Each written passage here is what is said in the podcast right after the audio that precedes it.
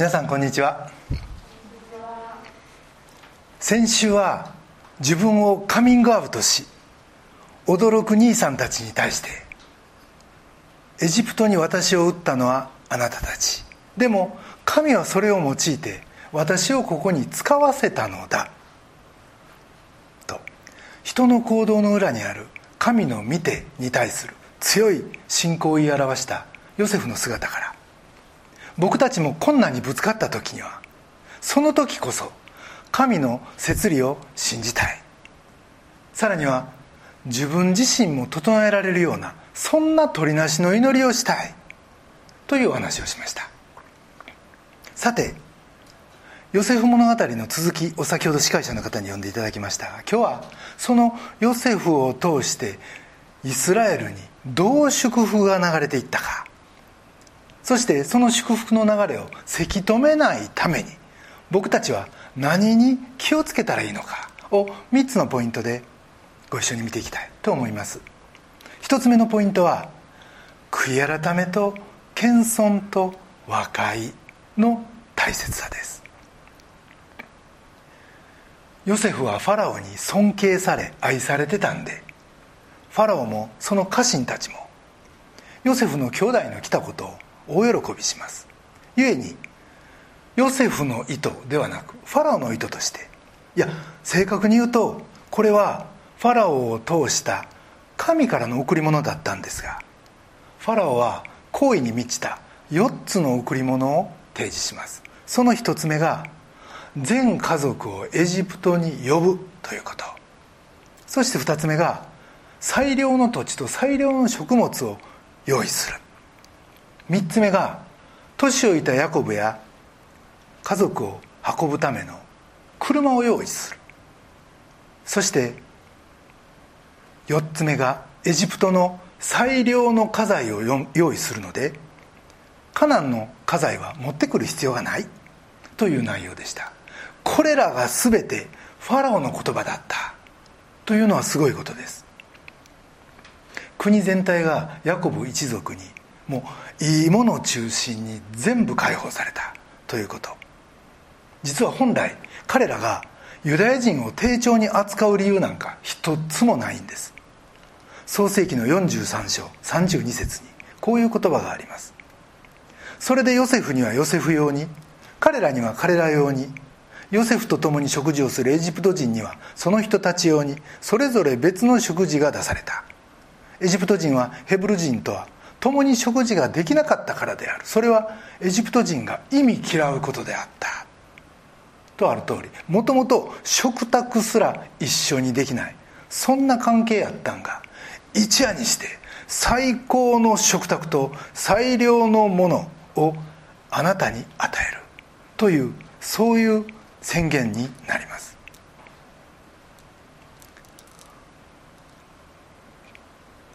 そしてファラオは45章20節に家財に未練を残してはならない。エジプトの最良のものはあなたのものだから。と宣言します。がこのベースにあったのは実はヨセフの謙遜さでした。ヨセフは総理大臣でした。がいくら権限を与えてもそれを乱用しなかった。だからそんなヨセフやったからこそファラオはもっとしてあげたい。と思ったんだと思います。事実ファラオの命により彼は車と道中の食料を整えたとなってます。ヨセフはさらに晴れ着も与えたかつては袖付きの長服を奪い取ったそんな兄さんたちでしたがでもそういう彼らに対してヨセフはかえって祝福を持って報いました。僕らは和解というものを考える時人との和解をまず考え神との和解というのはあんまり考えません。でもそれは本物じゃないということなんです。その場合和解はしたけどなんか損したようなすっきりせんようなところが残ったりするもんです。なんか甘いこと言いか言い過ぎたかなとかちょっと譲歩しすぎたかなみたいな。でもヨセフはそうじゃなかったんです。まず神でした。僕らも自らの悔い改めを伴った神との和解があって初めて本当の意味で人との和解が成立する。ということを知っておきたいと思います。その後兄弟たちはカナンに帰って父に一部始終を説明します。45章の26節。ヨセフはまだ生きています。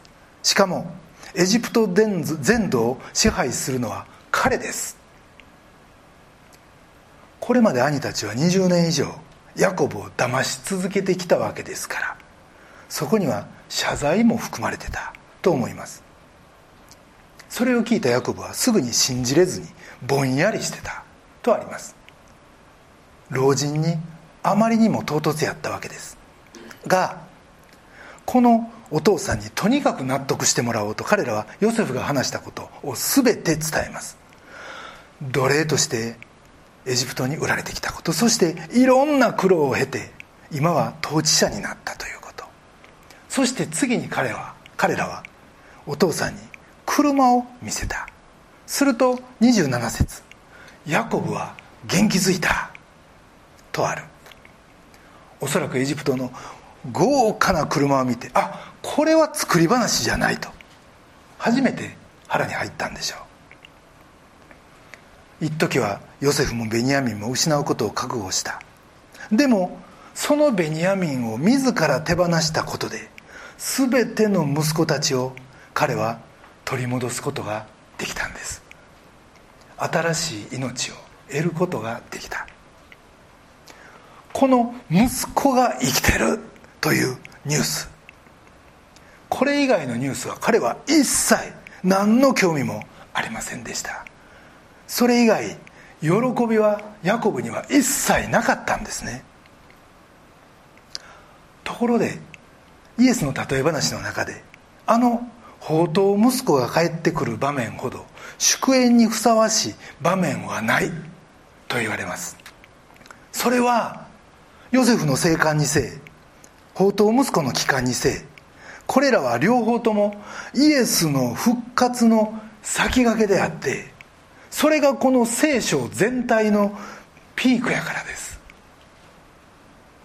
ヤコブはそれまで死んだような20年を過ごしてきました。が死んだはずのヨセフが生き返った途端これまでの悲しみは全部吹っ飛びました。そしてヤコブは兄たちの告白話を聞き一言28節。十分だ」と言います。口語訳は満足だ。文語は垂れりと。この老人はおそらく一生かかって跡継ぎを探してたんでしょう。彼にとってはヨセフに代わる者はこの11人の中には一人もいませんでした。だからアブラハムイサクヤコブのあの神の約束は一体どうなるんか？もう葛藤の20年やったはずです。でもこうしてヨセフが生きてるというニュースが舞い込んだ。この瞬間ヤコブの思いはあのクリスマスの夜の羊飼いと同じやったと思います。ルカの2章15節。主が私たちに知らせてくださったこの出来事を見届けてこよう。そう言って羊飼いたちは出ていきます。ヤコブも同じように急いでカナンの地を出発するわけですね。そして羊飼いがそうだったようにヤコブも自分の目でその子の誕生を見るんです。実はこれが神の技でした。この神の命というものを生きていながら味わうことのできる僕たちは幸いです。実はこれこそが約束の中身やからです。ただここで注意しないとダメなのがこの流れをせき止めないために必要なのが悔い改めであり謙遜であり和解だということです。ヨセフに謙遜があったから。兄たちに悔い改めがあったからそして両者に和解があったからこの祝福がイスラエルに流れ込んできたし彼らは命の技を見ることができたんですね。悔い改めと謙遜と和解のあるところに神の祝福がある。これが一つ目のポイントになります。二つ目のポイントは礼拝は神からの応答をいただく場だということです。イスラエルは彼に属する全てのものを従えてエジプトに向かいベールシェバというところに来たとあります。そしてその時父イサクの神に生贄を彼は捧げます。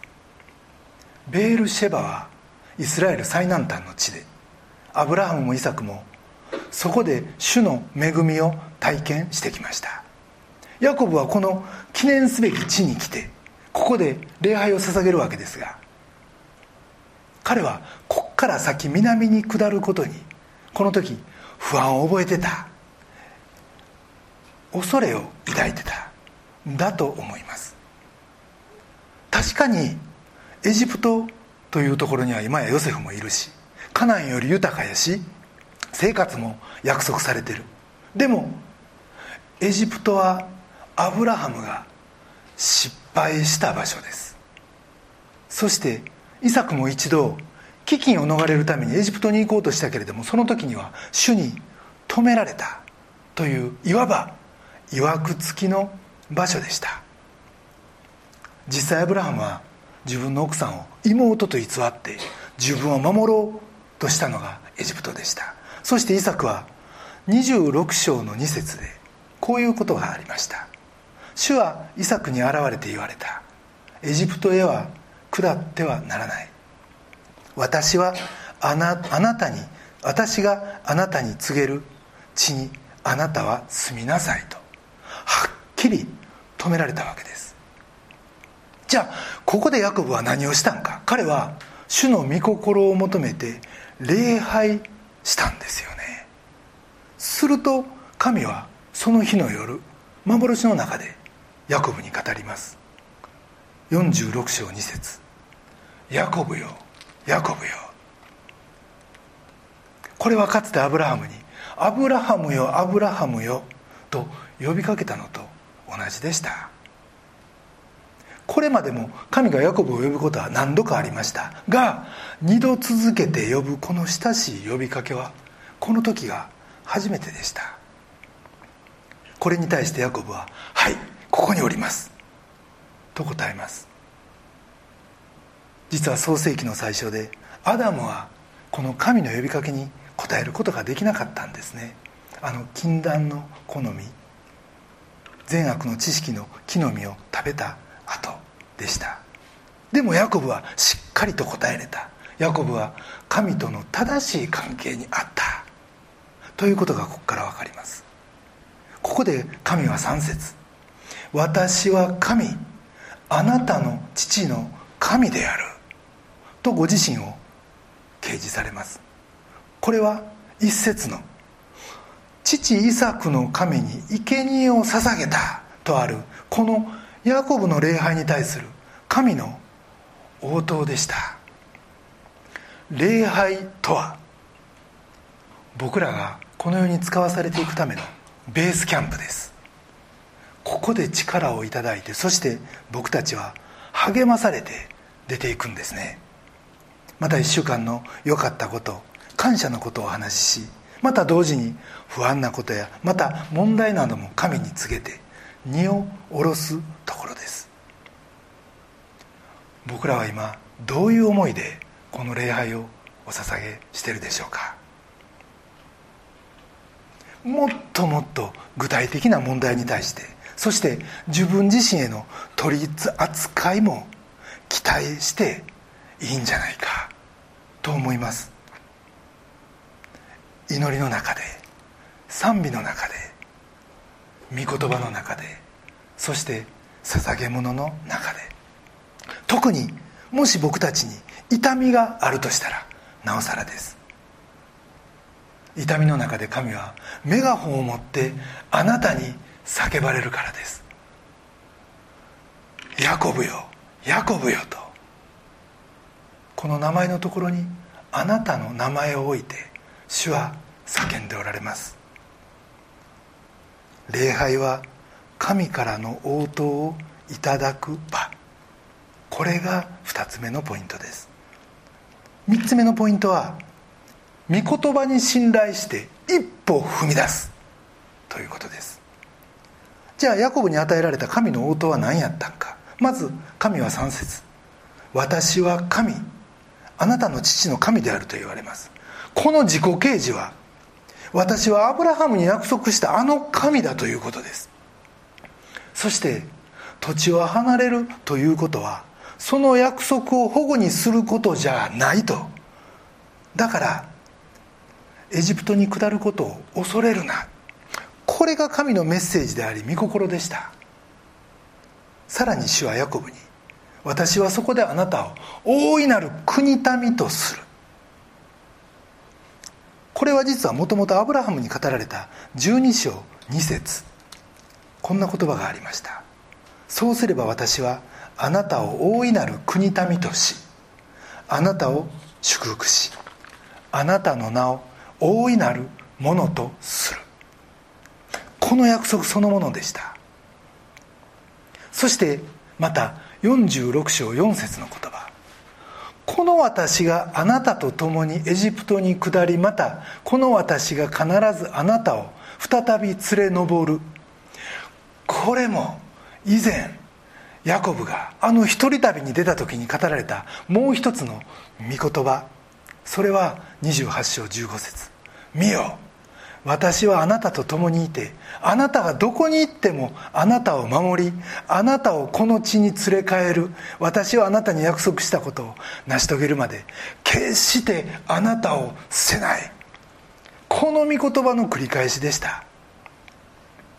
ヤコブはこれまで住んできた土地を2回離れます。すでに1回はあの時の一人旅。そしてその後この28章15節の御言葉によってまた約束の地に戻ってきます。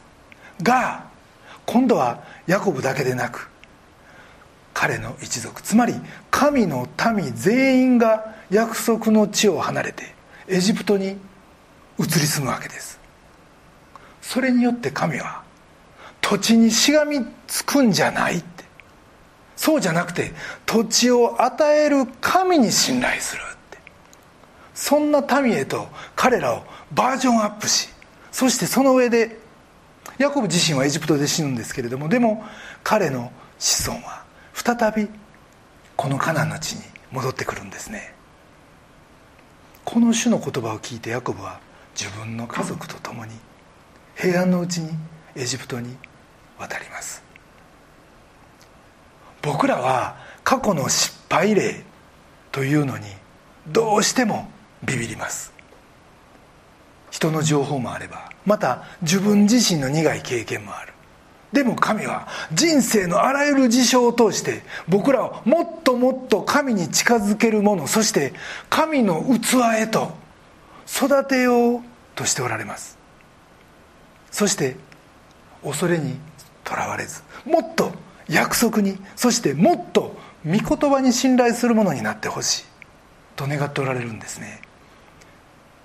このヤコブに語った「あなたを守る」って「あなたを連れ戻す」って。絶対捨てない。この言葉は実は僕たちに語りかけられている言葉でもあるんです。僕は2006年に商社からメーカー T 社に上海で転職しました。が2008年に皆さんご存知のリーマンショックというのが起こり T 社はその時中国から完全撤収するということを決めました。そして上海の責任者だった僕に店をすぐ畳んで年明け早々帰国するようにという命令が本社から来たわけです。中国で永住するぐらいのつもりで転職したのにもうショックでした。当時は無牧の上海の日本人協会の世話人というのをしてきたわけですがゆくゆくは新都牧会社の務めを果たしたいという思いがあったのでそこで JTJ という学校の進学校の通信というのを始めたばっかりでした。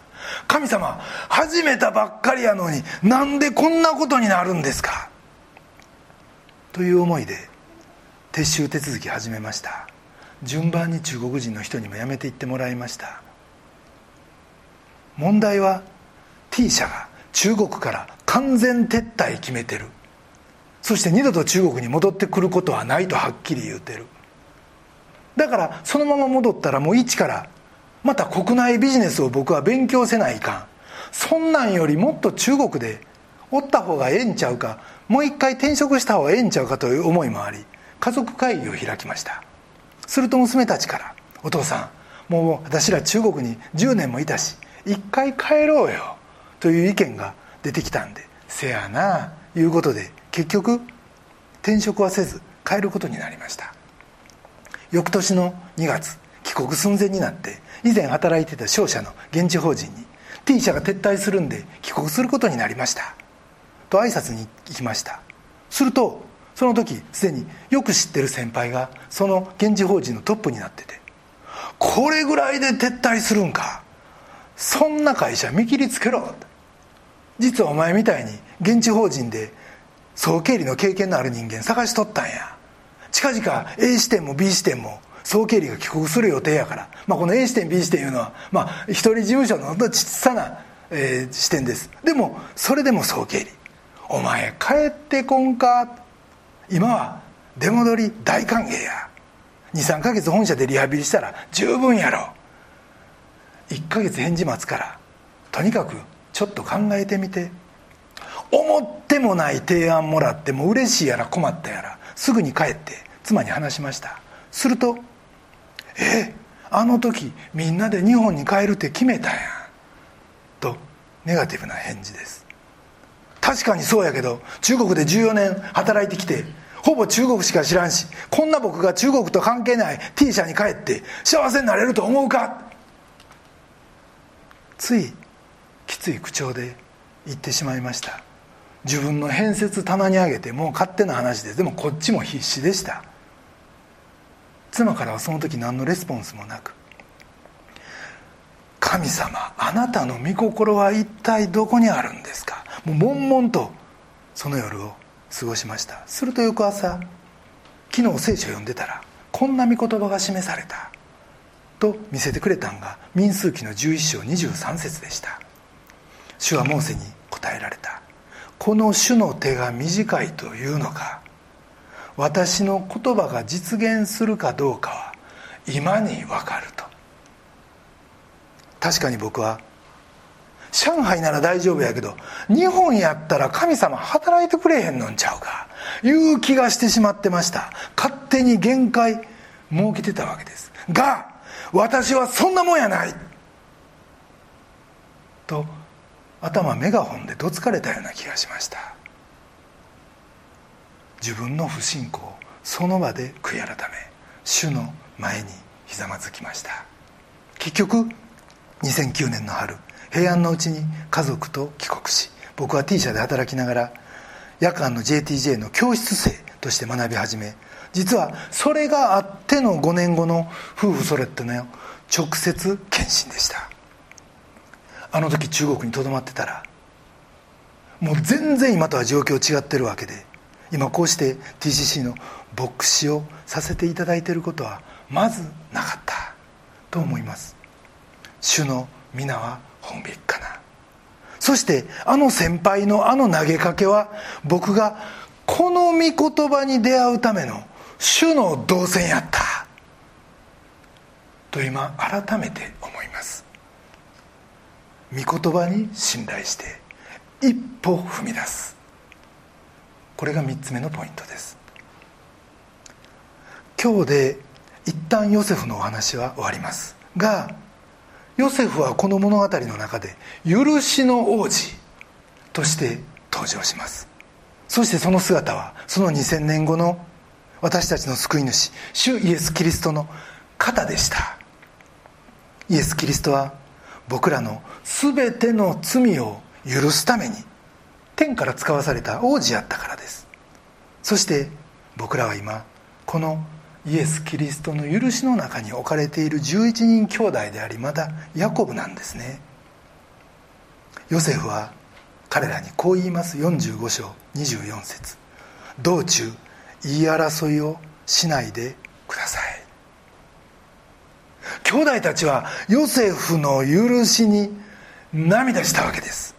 がもし道中言い争ったらどうなってたでしょう?お前晴れ着ようけもうてちょっと俺に一枚よこせみたいな話になってたらどうなってたでしょう?またヤコブがヨセフが生きてた!もうビッグニュース!最初は大喜び!でもその後それにしてもお前らよう騙してくれたな。ただじゃ済まんぞと。言ったらどうなってたでしょう?僕らは巨大な借金を完全棒引きしてもらってるにもかかわらず小さな小さな貸しにこだわるもんです。マタイの18章23節以降にはこんな有名な話があります。ある家来が1万タラントの借金を主人にしましたがそれが返せなくなった。だから主人はその家来に自分自身を身売りして妻も子供も財産も売り払ってすぐに返済せよと迫りますしもべは今は無理なんで待ってくださいと懇願する。するとかわいそうに思った主人はそれを全額免除するんですねとそのしもべはそのドアを出て行ったすぐ後に自分に100でなりのある借りのある友人に出会いますするとその友人の首を絞めてすぐに返せと迫る。その友人が今は無理です。待ってください。と言ったにもかかわらず彼はその友人を牢屋にぶち込む。それを見た他の友人が心を痛めてこの主人にそのことを話します。すると主人は彼を呼びつけてこう言うんですね。悪い家来だ。お前が私に懇願したから私はお前の負債を全て免除してやった。私がお前を憐れんでやったようにお前も自分の仲間を憐れんでやるべきじゃなかったんか。こう言って主人は怒って負債を全て返すまで彼を牢屋に放り込んだ。こういう話です。私がお前を憐れんでやったようにお前も自分の仲間を憐れんでやるべきじゃなかったのか。主人は悲しみながらそのしもべを牢屋に放り込んだわけです。もともと彼が主人に借りてたんは彼がその友人に貸してた額の60万倍ですよ。なのにたったその自分が借りてた額の60万分の1の小さな貸しが許せない。そんな哀れなそんなケチな心は実は自分を牢屋に閉じ込めてるのと同じだ。とイエス様はここで言っておられるんですね。じゃあヤコブはどうやったんか。少なくともこの時のヤコブは以前のヤコブとは違っていました。ヤコブはヨセフが生きていることを聞きまたそうなった顛末を聞きそこまではここには書かれていませんがあ自分のヨセフへの偏愛がここまで兄弟間の確執を生んでたんか本当にすまんかった。と兄たちに謝ったかもしれません。と同時に自分のこの間違った偏愛も主がそれを用いられてその結果民族の救済につながるというこの神のとてつもない大きな働きに見てにそして摂理に彼はひざまずいたんじゃないでしょうか。このフラットさがこのシンプルさがこのダイレクトさが彼らが祝福の大動脈になれた。秘訣なんだ。と私は思います。タレリーって。十分だって。これで OK だって。私は満足だって。この言葉は自分の心に言い争いがなく平安でありまた人との間にも言い争いがなく平和であるところに初めて流れてくる祝福でありそれに対する応答の言葉です。傲慢やったヨセフが謙遜にされその謙遜にをゆえにファラオに愛していただきそれゆえにファラオの命令でヤコブ一家がエジプトに呼ばれそしてその道々兄さんたちはさらなる悔い改めに導かれそしてカナンにあっては父が悔い改め父が息子たちを許した。この400キロの時空を超えた神の大きな摂理の中で彼らは一つにされたんですよね。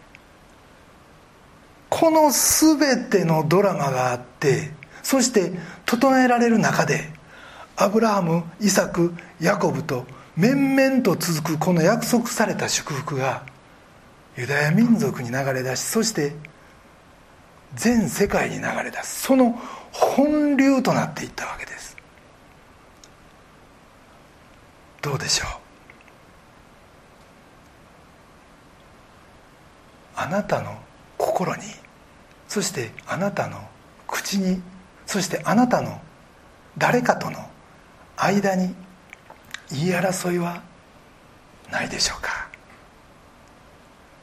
悔い改めるべきことはあるけれどもまだ悔い改めていない。あるいはあの部分謙遜が足りない。ということは残ってないでしょうか。実はそういったバグの一つでこの祝福のシステムはピタッと機能しなくなる。いやいやそれどころか気付いたら牢屋に入っとったっていうことにもなりかねないと聖書は言うんです。あなたもアブラハムの祝福を組む神の家系です。なんと幸いなことかと思います。詩篇の23編を思います。5節と6節。私の杯はあふれています。まことに私の命の日の限り。慈しみと恵みが私を追ってくるでしょう。この神のビッグストーリー。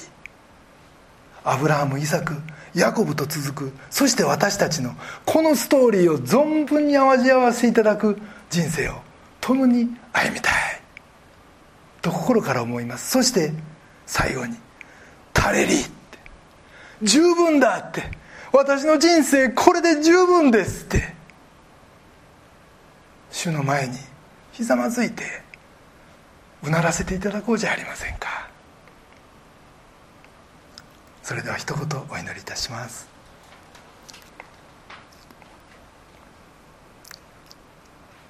愛する天皇お父様尊き皆をあがめ心より賛美いたします。私たちは私たちの勝手なイメージであなたを小さく小さく捉えてしまっているところがあります。その時あなたもその小さなサイズでしかお働きになれないと。また心の争い人との争いそういったもののわだかまりがあるならあなたの働きはそこでピタッと止まってしまうと。今日教えていただき感謝します。あなたは問われます。私の手が短いというのか。どうぞ。日々のデボーションあるいは礼拝を通しあなたとの触れ合いの中であなたへの信頼を増し加え力をいただきたとえ今八方塞がりのような状況にあったとしてもそこから御言葉によって一歩踏み出すそのようなものへとどうぞ私自身を変えていってください。いいこと悪いことまた自分の失敗ともう人生いろんなことが起こります。でもあなたはそれら全てを御心のままに用いられるお方です。どうぞこのあなたの大きさとまたイエス・キリスト私たちの許しの王子としてお送りくださったその愛と恵みの本流の中にあなたの大きな大きな流れの中に私たち自身が生きていくことができますように。どうぞお導きください。尊き私たちの救い主主イエス・キリストのお名前によってお祈りします。アメン。